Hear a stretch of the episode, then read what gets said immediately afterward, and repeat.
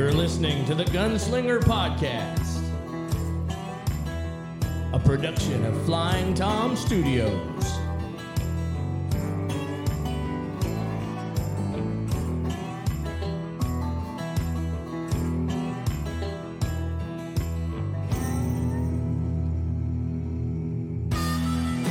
And now here's your hosts, the Apostle and Green River.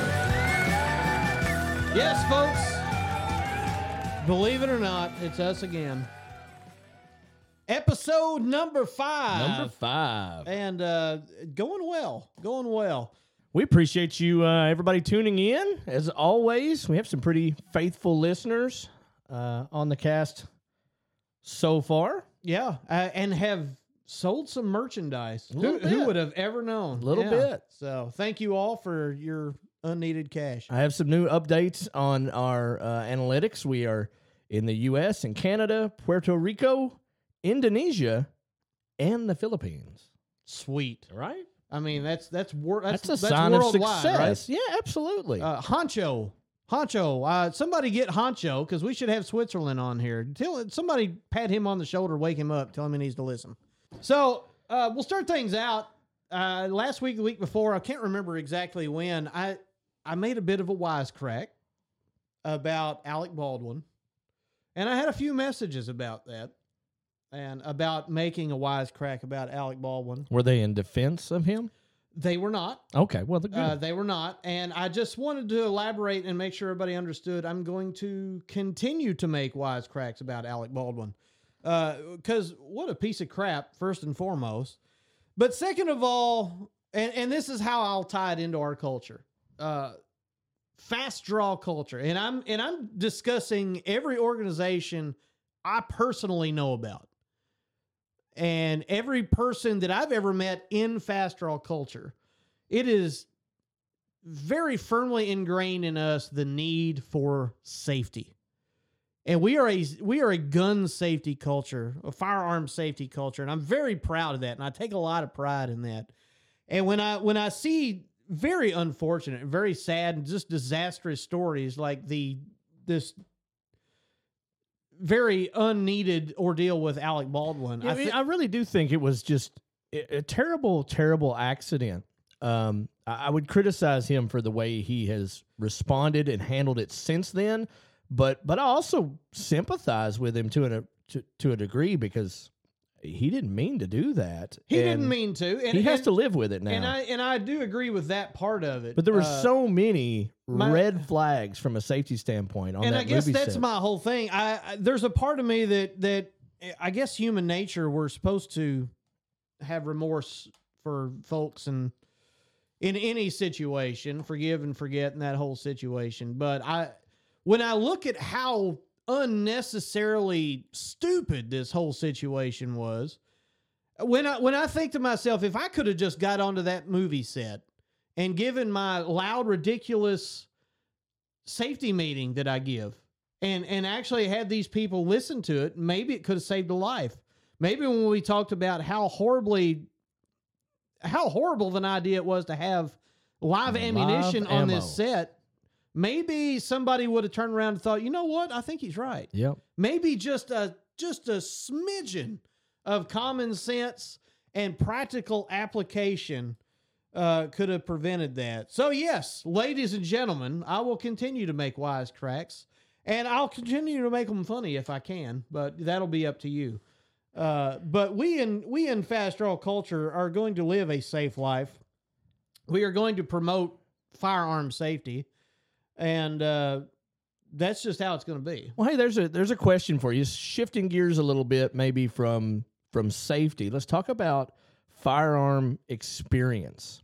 Okay. So, uh, would you think, or or what is your opinion? Would someone who say has a a military background or a police background, who has a lot of experience handling firearms, would they have any sort of advantage? Uh, do you think in the sport of fast draw? So, in my experience, and this is as a longtime club member and shooter and club you know, manager, things of that sort. Uh, I deal with, I, I personally have dealt with a lot of off the street folks. And in my experience, and there's a lot of policemen listening, there's a lot of military, either active or ex military listening. And thank you for your service. And thank you for your service, but just hold on to something, grip it tight, and bear with me for a few minutes here because you're not going to like all this. In my experience, I have more issue teaching ex military or current military and ex police or current police the the tips in fast draw not the how to but improvement tips and I think the reason why is because these are educated people when it comes to firearms. Not only with firearms, but these are educated people when it comes to their usage, their proper usage, and combat shooting. Well, the technique is completely different. The- Completely different. The muscle memory is completely different. So these people have been educated to do this the right way, uh, to to handle and and use of a firearm the correct way. And I want to make sure everybody understands that. I'm not bad mouthing the experience level of police or, or military. What I'm saying is they've been taught to do it the right way. And in fast draw, we're doing it a safe yet fun way. Uh, it, so it, the long and short of what I'm trying to say is when when when you have someone on the line who is who is a trained muscle memory style of actual practical application shooting and you're trying to teach them a novelty style of shooting they buck you a whole lot well, in, in my mind, it's it's just not. It's it's apples and oranges. It's Yes. like saying, Nick, I know you can play guitar. Uh, that's an instrument. Sure So why why can't you play piano? right yeah here's this That's also an instrument, why right? can't you play saxophone exactly. Yeah, well, music comes out of both, depending on how I'm handling it anyway. But the technique is completely and totally Very different. Yeah. And and I, I guess that's the point. Has anyone else noticed this? So, I, and if, if I take, so you got random old hillbilly boys out here in Kentucky who've handled shotguns their whole life. Uh, we we live a Hank Jr. song out in this part of the of the United States around here, and so I come in off the street. I knew about firearms. I had bought myself a single action pistol and watched Gunsmoke and had absolutely no idea how to shoot fast draw. I just didn't. I, I came in off. I, I'm emulating what I saw in Gunsmoke. Sure. No idea what I'm doing. But I'd gotten good at what I was doing in my garage at home before I got there. Taught myself all kinds of bad habits that it took me several months to get out of. Uh, but I was open to the idea of learning how these other people had done it because I, it was it was something still new to me. I, I'd been around firearms my whole life, but I had not. I didn't have much experience with single action firearms. I, I wasn't trained to do so. I wasn't trained to shoot people in the OK Corral. Right. I also wasn't educated on keeping the peace out in urban environments or or defending the country. Wasn't educated in that. So it was easier for me to kind of change what I did. Do you find it harder for military and police personnel? Uh, talk about that amongst yourselves. I'll I'll post a discussion post on. Well, I will have by the time this is aired. So I'd, I'd really be curious about what you all think about that, or if you think I'm dead wrong. I'd love to hear that too, because I often am. I agree. Yeah, let me. I, I won't be offended. Let me know. But you defend your own position with such vigor and I confidence, will- I even and when it's wrong. I will talk until I pass out. It doesn't mean I'll ever prove myself right, but it, I kind of filibuster every conversation you I'm really ever in. do. You really do. Yeah. All right, folks. Let's uh, let's change the topic a little bit. Instead, let's have a little bit of a history class today. With us in the studio today on the telephone, we have got Cal Eilrich. Quick Cal. Don't tell me you haven't heard that name before. Quick Cal, sir. How are you today? Hey, you know what? I'm doing great there, Green River. It's just a wonderful day here in Nevada. In the, uh, so, tell me what your weather is like in Nevada. This is one of my favorite things to to, to ask people about.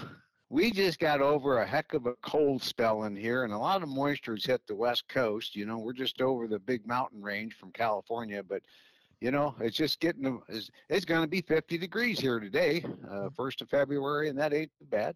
Now tell me that wasn't your cold spell, 50 degrees. Well, our, our no, no. Today's 50 degrees, but man, it got to where we were in the highs in the 20s for a few days. and that- Okay. that's cold. okay, yeah, and I'll give you that. That's about where we're sitting right now too. Uh, the Michigan people would argue with us, but what are they? It's not their turn. Well, that's right. Well, of course, I'm originally from Chicago, so I, I kind of know what those weathers are, those winters are like. Oh yeah, yeah, that'll definitely be a little bit more northern. So, quick Cal, uh, long history in the world of fast draw. Tell us a little bit about yourself and uh, a little bit about Cal before and outside of fast draw, and then work your way into it. Well, I'll tell you, I I I have loved the shooting sports since 1968 when I was 15 years old. It's 55 years ago, and uh, I started my first love of shooting sports was fast draw. Uh, my dad got me into the Chicago Colts Fast Draw Club, and uh, that's where I got started. And you know, it just it just took off from there. You know, I just loved the people, loved the competition. Of course, I was the kid, and everybody was telling me, "Slow down, kid, or you'll never hit nothing." And and but I kept going. I kept working at it and working at it with with you know some of the great members of our club, and uh, I won the Mid America Championship in 1971, and that was no small deal in, in the Midwest, uh, Midwestern Fast Draw Association in those years, and. Uh, then the year after that, I, you know, I moved out west and uh, won the Canadian Open up in British Columbia and uh, the World Championship in 1972, and it just kind of took off from there. Phenomenal. Well, can you tell us? Let's let's talk about history because I know you have a vast knowledge of fast draw history, and uh, you are kind of who most of us go to to reference this sort of thing anyway. Can you tell us a little bit about the beginnings of fast draw from the earliest days of of competitive fast draw?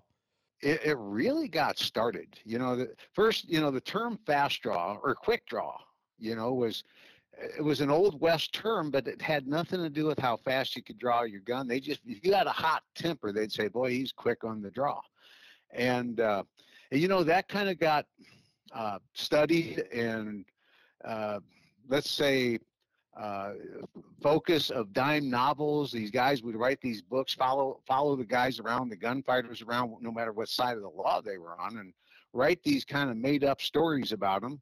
Uh, putting the, the the rules of the 18th century duels of honor involved, and pretty soon we're having gunfights at high noon out in the middle of the street that, of course, never actually happened. And uh, and so that went fine. All the Easterners and Europeans loved to buy those little cheap novels, and it was a big thrill for them. And you know, while Bill Cody and Wild West show was the, the rage in the late 1800s and such.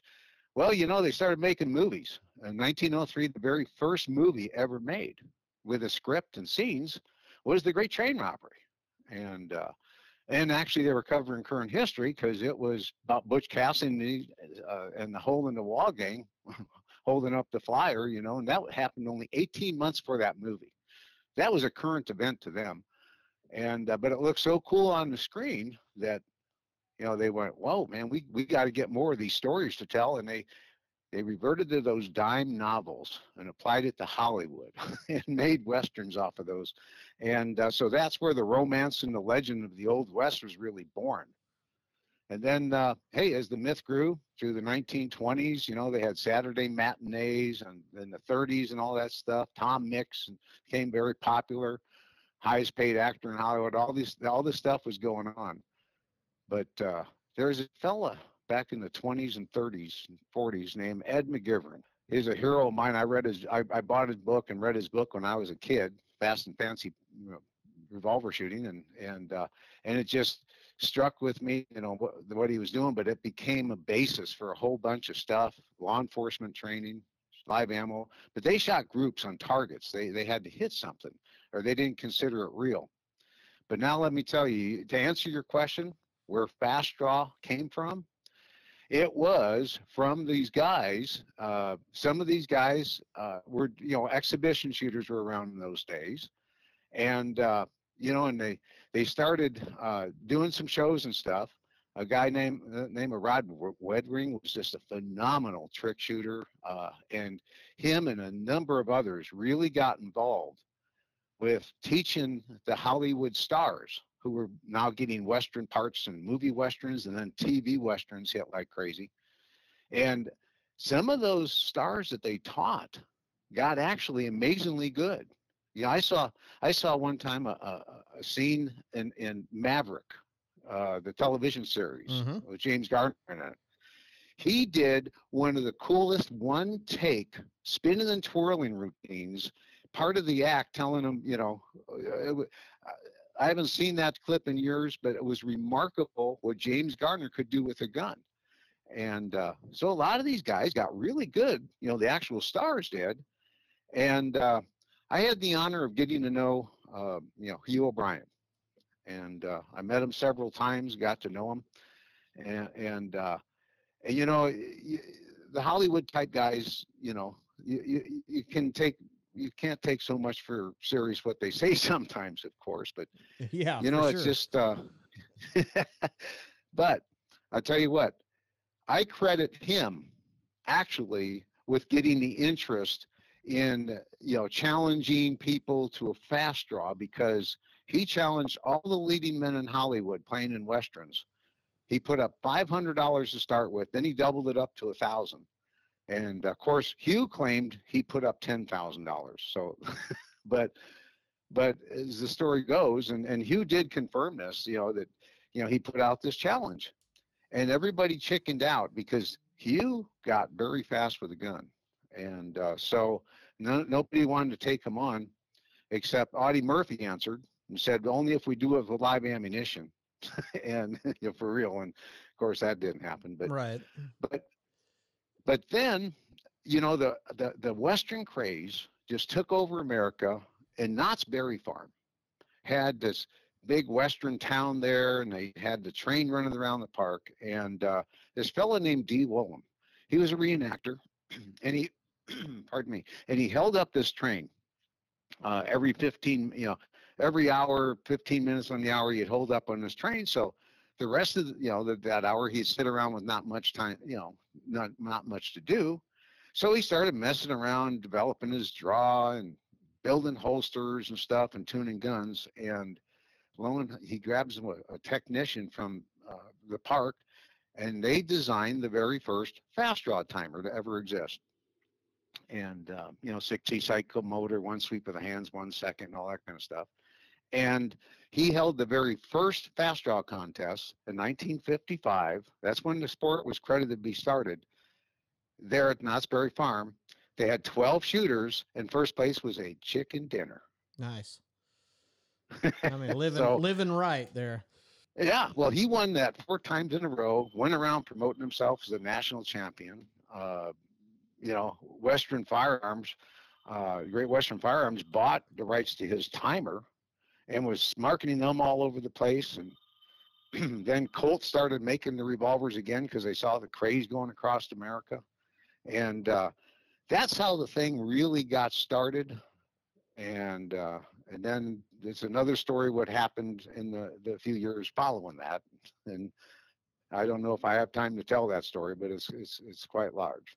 It's a large history. Yeah, it, it takes a lot of telling, I'm sure. Well, it, the history is important to me though, Absolutely. because if you don't know what mistakes were made, how can you ever make it in the future better in the future? Absolutely. So how how did that first timer how did those first matches, how did they work? Well, those first matches was totally fast draw. You know, I hear people say that these days, name of the game is fast draw. It's all about speed. Well, that one had a micro switch, which is a button on a little box that you put your hand four inches away from your gun is the way Dee did the game. And then the moment you went for your gun, that micro switch would turn off the timer. And basically they shot a little safety blank or a primer even would set the timer off and that clutch driven timer would stop that hand on the clock face which is all marked off in hundreds of a second and that's how the first fast draw was done nothing but a fast draw that's it no reaction to a light no target to hit and pretty soon they started saying well it's got to be a level shot and uh, as tournaments started going around and then they came up with what was called walk and draw level. Yeah, I was and, And- I wanted to ask about that. Tell us about it because you can still find videos on YouTube and things Mhm. of of walk and draw, and that looks so cool. I mean, it's it's the idea of every Western duel you've ever kind of seen, but then the practicality of hey, these guys have firearms. Uh, how how did that actually play out? Tell us a little bit about walk and draw. Okay, well, we're walk and draw level, let's call it that, because there was also a walk and draw index where you shot targets with wax bullets and all kinds of stuff Right. as time went on. But in walk and draw level, really the first, about 1958 in Tombstone at Helldorado days, and they didn't even have a timer. They had a guy dropping a hat. The shooters would stand about 100 feet apart, and then they start walking towards each other, and the dude would stand in the middle and drop a hat, and they both draw on fire and just judges could tell the difference in those days because the draws weren't refined by that many people and so they could tell kind of who won and lost and it was just judged and Thell Reed who was this boy wonder back in those days I mean he was a fantastic shooter uh, and he cut he really cut his teeth on live ammunition more than shooting blanks Phil didn't like much shooting blanks in fact they called anybody that shot blanks at balloons or whatever blank poppers or balloon poppers or whatever. They Right. didn't. They kind of made fun of fast draw, and uh, but so Thell, you really didn't see him competing in any of the fast draw contests that developed after that. And really, in 1959, Colt had gotten so interested in fast draw during those about 1957, they started making the single action peacemaker again because they quit making it in the 1940s and they swore they'd never make another one. And you can read what they wrote, wrote there. And they said, "Man, we were behind the. We were four years late in starting to make these things again." And uh, and so they actually was promoting, trying to nationalize the sport, bring everybody together, standardize the rules. And uh, so in 1959, they held the very first national championship in Las Vegas and it was sponsored by Sahara and Colt at the Las Vegas Convention Center. And, uh, and you know, they had it was a big deal. They had all the Hollywood stars and westerns there. You know, they had talk show hosts, a bunch of a bunch of Hollywood celebrities, and uh, Hugh Downs. Can you imagine that? the guy was a game show host Yeah, but eh, but Clint Eastwood was there. You know, James Drury was there. All kinds of them were there that starred in the films, mainly to officiate. Glenn Ford and Clint Eastwood were the only two that actually paid entry fees and shot in the one, you know, in 1959. And uh, it was won by a guy Thumman. But then, and see, this is where we learn from the history of the sport. Uh, you know, it was very it, w- it looked like a Western thing should look in 1959 with people thumbing the guns. You know, Sure. almost everybody was thumbing. The following year, a Fanner won it. And they had a six inch hand rule. They had a guy walking along making sure that your, hand was six inches away from your gun. And then they had a person saying if your shot was level, uh, which was supposed to hit somebody at several feet away between the knees and the neck, I guess. And then later they developed that into three judges to determine if it was level because there was politics at play and things going on there. And uh, that's what you run into in judge sports. right. But they would start out, to, they would stand 120 feet apart and they would turn the command shooters on the line, shooters walk. And they would start walking towards each other. There was a light in the dead center of them, and there was a there was a sound pickup going in both directions. And the timer, you would the the the, the you wouldn't know the loser's time because uh, the sh- it would it would measure one shot. The first shot would would turn off the timer, and uh, and and and, that would be an indicator telling which shooter shot the first shot. But it was a strange thing. It wasn't the way we shoot elimination. They shot three shots against an opponent, luck of the draw. And in those first ones, they had like 120 shooters at the first one. They advertised this thing nationally.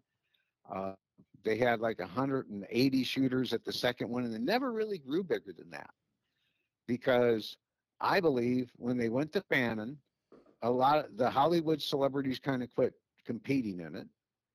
And when the third year, Kurt Blakemore won at twist fanning, and uh, you know, and then it just took on a whole new dimension. They started, Alfonso started making custom competition holsters. Right. And it all became about the competition and how fast a man could draw a gun without hitting anything, just how fast they could go from six inches away and fire a little shot. And, uh, but you know, it was interesting in those days. They had 5,000 people pay admission to come in and watch it. It was kind of a big deal, got covered nationally. But I got to tell you, what really happened there was a lot of bad publicity from all of the wannabes who were not even involved in the actual organized sport of the sport, you know, part of the sport.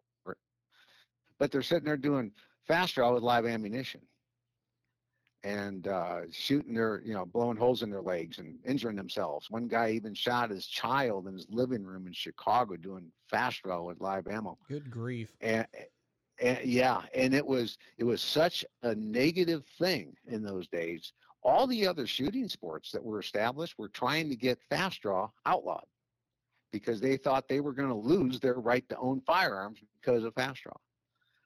And and so we had to straighten it up you know and and uh, and so as the sport progressed uh, it just it, it was just riding the buck you know the buck quit colt kind of quit sponsoring the thing and carrying it because suddenly the champions were shooting rugers that were all skeletonized down aluminum barrels and holsters that were that were starting to be made into bucket boots even then they would take al bryan who took second in three of those things would tell me they'd take coke bottles and they would pound them into their holsters with rubber mallets until it expanded the steel lining and all the kind of stuff they would do Yeah. It starts to sound a little silly after a while. Well, you know what? It lost its tie to not only the Old West, but even Hollywood. They're, they were using holsters and guns you would never see in a Hollywood movie even anymore. Yeah. And at that point, yeah, it, it has kind of lost its luster. Well, it does. It did, and and uh, you know, there was actually they said Colt had over a thousand clubs registered all over this country. Even I saw one report there were two thousand of them. They claimed there was over a hundred thousand people doing fast draw in this country, and a lot of it was because of how many guns they were selling Right. and and uh, there were several timer makers, fast draw timer makers by then, uh, and magazine articles and some big magazines, even Life magazine, you know, and guns, guns and ammo, you know, and all this kind of stuff. It's just, um, you know, it's just really, uh, I don't know. I think I think fast draw overdeveloped itself and it just lost the integrity. And and also there were associations all over the country forming you know all over the midwest ohio arizona all over the place all with their own set of rules. And no one could agree on the rules. Therefore the, the sport never got truly organized back then But with those those immense numbers, you you always have so many different opinions and so many cooks in the kitchen and only so many pots to to cook something in after a while. But the yeah, what I what I take from that is the numbers themselves. You know, for to be Mhm. the of course the culture was at a was at an all time high. Uh, Western cult, you know, Mhm. people were still people still you still had kids uh, running around playing with with holsters and cat pistols and things, and uh, it was a glorious time long before the iPhone ruined us all. And uh, do you think we could ever reach those numbers again? those numbers probably not uh, just because the society in which we live live but right now we have bigger numbers than we've had since that period of time because i can tell you when i started in 1968 the, the whole sport had boiled down to the it was called the western states fast draw association it was created in northern california and they, they took states out of it because canada was involved too and uh, then there was the Midwestern Fast Draw Association, which which was the first one I joined. And then Ohio was going, and since I was from Chicago, and we our club, we'd go over there in a car and shoot with the Ohio guys, you know, and we got along just fine.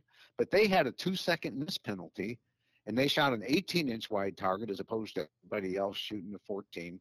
It's just everybody had to have their own spin on the sport, and nobody could really get it together. Sure. Well, we try to be a bit more organized these days, but let's let's let's dial back a little bit. Let's let's talk about Sure.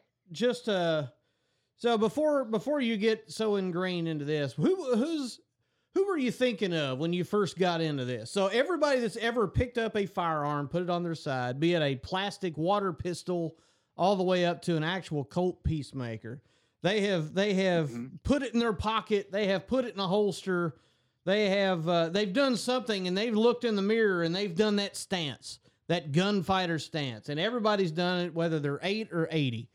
Uh, somebody somewhere Yep, with a. Glock 17 has got it on their side, and that's the first thing they do is that cowboy look in the mirror. So tell me, tell me a little bit about your early influences. What made you start looking in that mirror with that pistol on?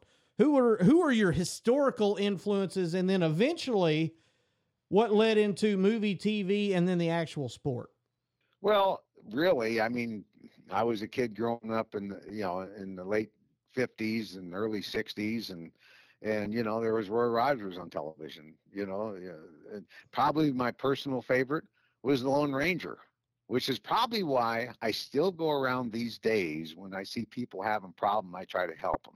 you know, and it's just uh, the the do-gooder thing. You know, come from from those people Sure. uh, and and you know I just really really loved that as a kid, and uh, but I suppose what put the spirit of the gunfighter in me was watching Clint Eastwood and the Italian westerns, Oh yeah. and that was probably what got me thinking about being a gunfighter instead of the a strumming cowboy that would go around helping people. Exactly. and yeah. uh, yeah and so yeah I suppose i suppose you know you know fistful of dollars is the one that really got me as as a young teenager and and then it went from there and uh but it's just i was into a lot of things i was you know like every kid you know it wasn't just westerns it was it was a lot of different things Oh sure. and uh, and I love sports. I love sports, and when a sport came along that had had six guns and western hats and stuff, man, I got sucked right in. So what kind of movie? Well, you and you talked about you talked about movies and Roy Rogers. What about when you actually got into it? I, I know for me when when when the competition began, I can I can I can tell you the story of my very first competition, which was eight years ago this month. And I walk in Mhm. and and I meet Shane and I meet Diamondback Billy and I meet you know several other shooters who are very well known. Uh, Jay Hawker, Mhm. uh, you know, uh, all these guys just happened to be at my very first event. But what I took away Mhm. from it was when it was all said and done, the ease that the people, the winners, I, I, I guess how easy they made it look, and I and I think that's what people are drawn to in with sports celebrities of any type. Uh, it's you you you you're drawn towards those heroes. You're drawn towards those people. You you're drawn towards someone to aspire to be like, kind of thing. For you, kind of maybe Mhm. early on, who were some of the shooters that that you kind of admired in that way? Well, in the Chicago Colts, we had a couple of guys who were really good shooters in the Midwest. You know, Pat McMahon was one. Uh, Al, he became later known as Al Miles, but his name then was Al Malisevic. And uh, and we had some good shooters in our club. You know, I kind of learned how to thumb from watching them and watching Tom Blasgen in our club. But I tell you what, fanning was the thing. Really, you had to have an Alfonso number two holster, and you, and you had to you got you had to have aluminum barrel in your Ruger, and you had and you had to fan in our club, and uh, and when I started traveling around with some of the Chicago Colts members that matches, I encountered uh, the guys who were really the kings of the Midwest in the in the late '60s, early '70s, and you know, first comes to mind actually is Ron Bright. Oh yeah. The guy was so consistent.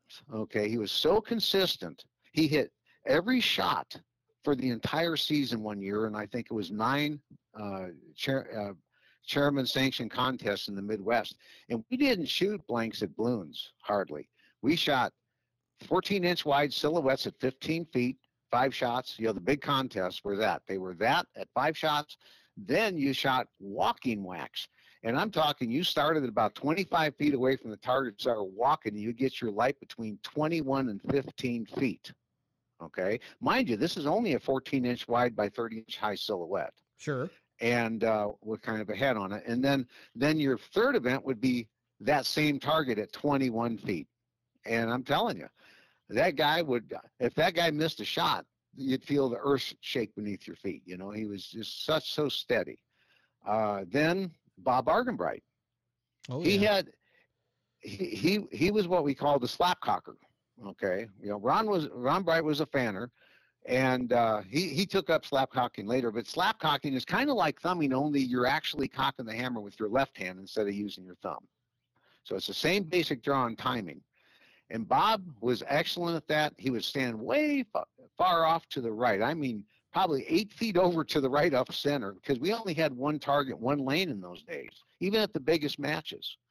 And he'd stand way over to the to the right side of the target, and he would just pull that gun out and shoot it. He was one of the shooters in the Midwest that could shoot in the high threes. Ron Bright would usually shoot around a 50, give or take a few hundreds. And uh, but then there was a guy named Ron Phillips.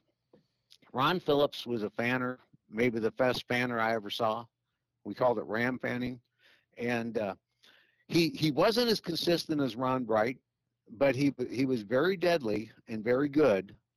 And then moved out west and learned how to shoot blanks, the same speeds and times the Westerners were shooting them at. He moved to Arizona, and uh, and I moved out west too about a year after him to go to college in Tucson, and uh, and so I ended up moving out west. Ron and I, Ron Phillips and I both lived, lived out west. We knew how to shoot wax like the Westerners, which were far better than the Western wax shooters. They'd shoot wax at a 50 or a 60. We'd shoot them in the low fours, high threes. And but they would then shoot their balloons at eight feet with a twist fan, and they would shoot in, in down in the mid 20s, around 20, you know, quarter of a second. Right. and so so they would catch you up catch up to you if you were if you were using a fan draw with the blanks where you'd be shooting in the low 30s or something low to mid 30s and uh but then when when ron both ron and i learned how to twist blanks uh you know uh, uh, you know to, to do the twist draw at the balloons with blanks and was able to shoot the same times with them and as good as any of them really out west and hit the wax like we did uh we both had some real good runs out you know, in the main part of shooting out here west. And that's great. And, And, that's, uh, I mean, that's a tale of, of learning and adapting from your fellow shooters. And that's, that is always something I love to talk about. So that's phenomenal. So, quick Cal, Absolutely. executive Yeah. director of CFDA, uh, Cowboy Fast Draw Association.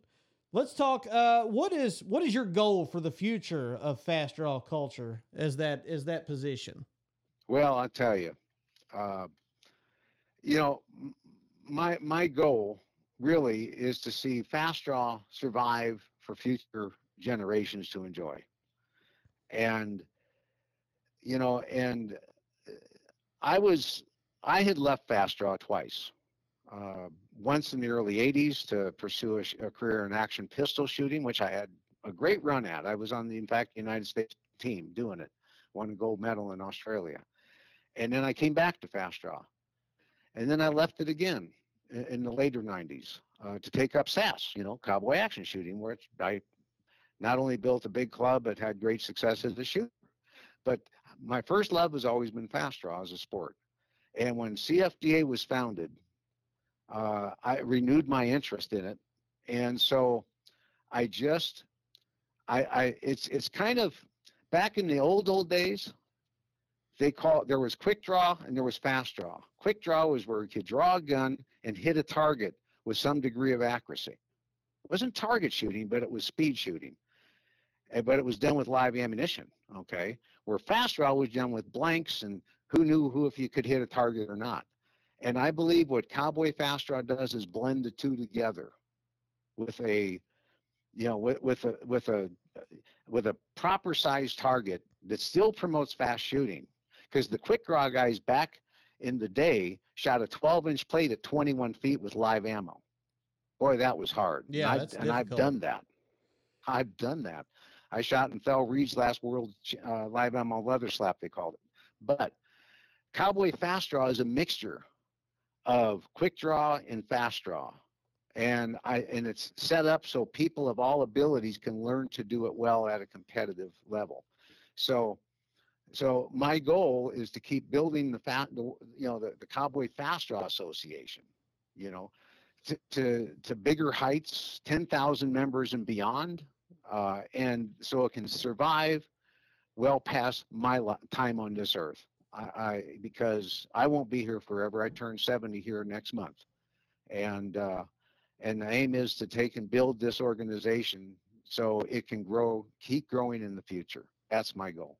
Absolutely. No, sounds great. Tell us a little bit about what is happening in the world of CFDA this year. Anything anything interesting going to happen? I bet. Well, you know, we we keep adding clubs. Uh, we just we have two new, new state championships uh, happening now uh, this year. We got Indiana taking off now. Mm-hmm. They're going to do their like we did Georgia last year at your match. You know, they're doing Indiana up in Michigan at their match, just to train that club how to put on a state championship. And uh, and we're trying to still pull Washington going. They're they're running a Washington State and Idaho with the uh, Great Northwest Territorial Championship, and we hope they pick it up and build a club up there. I've got a several. We got a number of members up there. they need to pull together and get a club going up there uh, in Washington State. We do have a club in northern Idaho that's near Spokane. You know that some of them go to and stuff. But sure, we need to get bigger in the Northwest. And uh, no, everybody just keeps going. They love this game. This is part of their family, and uh, and and I don't see that stopping. So the goal for this year is to keep up that. And sure, I would love to fulfill my dream of seeing 300 shooters at Fastest Gun Alive this year. We almost made it last year, our first indoor Fastest Gun Alive. Right. That's a that's a and phenomenal so, goal. I like it. Uh, anything else hey, for us today? You know, just safety first, fun second, competition third, and, and just keep those things in mind, and you can't go wrong. Just, and, and you know, just be safe, have fun, and shoot straight. Absolutely, sir. We appreciate your time. Appreciate the history lesson. Uh, we always love to learn. Thank you for being with us well, today. Thank you very much for having me. And I'm actually I'm actually getting ready to write a book about all this stuff. I've decided to do that just this past week. We would love to have you back on here when you're ready to talk about that book. Absolutely. Hey, that'd be my honor. And then I'll then I will definitely need a signed copy of it. Absolutely. Shameless shameless plug for myself there, but I'll take it. That's all right. It's your show, buddy. Yeah. You can do whatever you want. Absolutely. Sir, appreciate your time. Folks, thanks for tuning in and listening with us. And we will do this again real soon.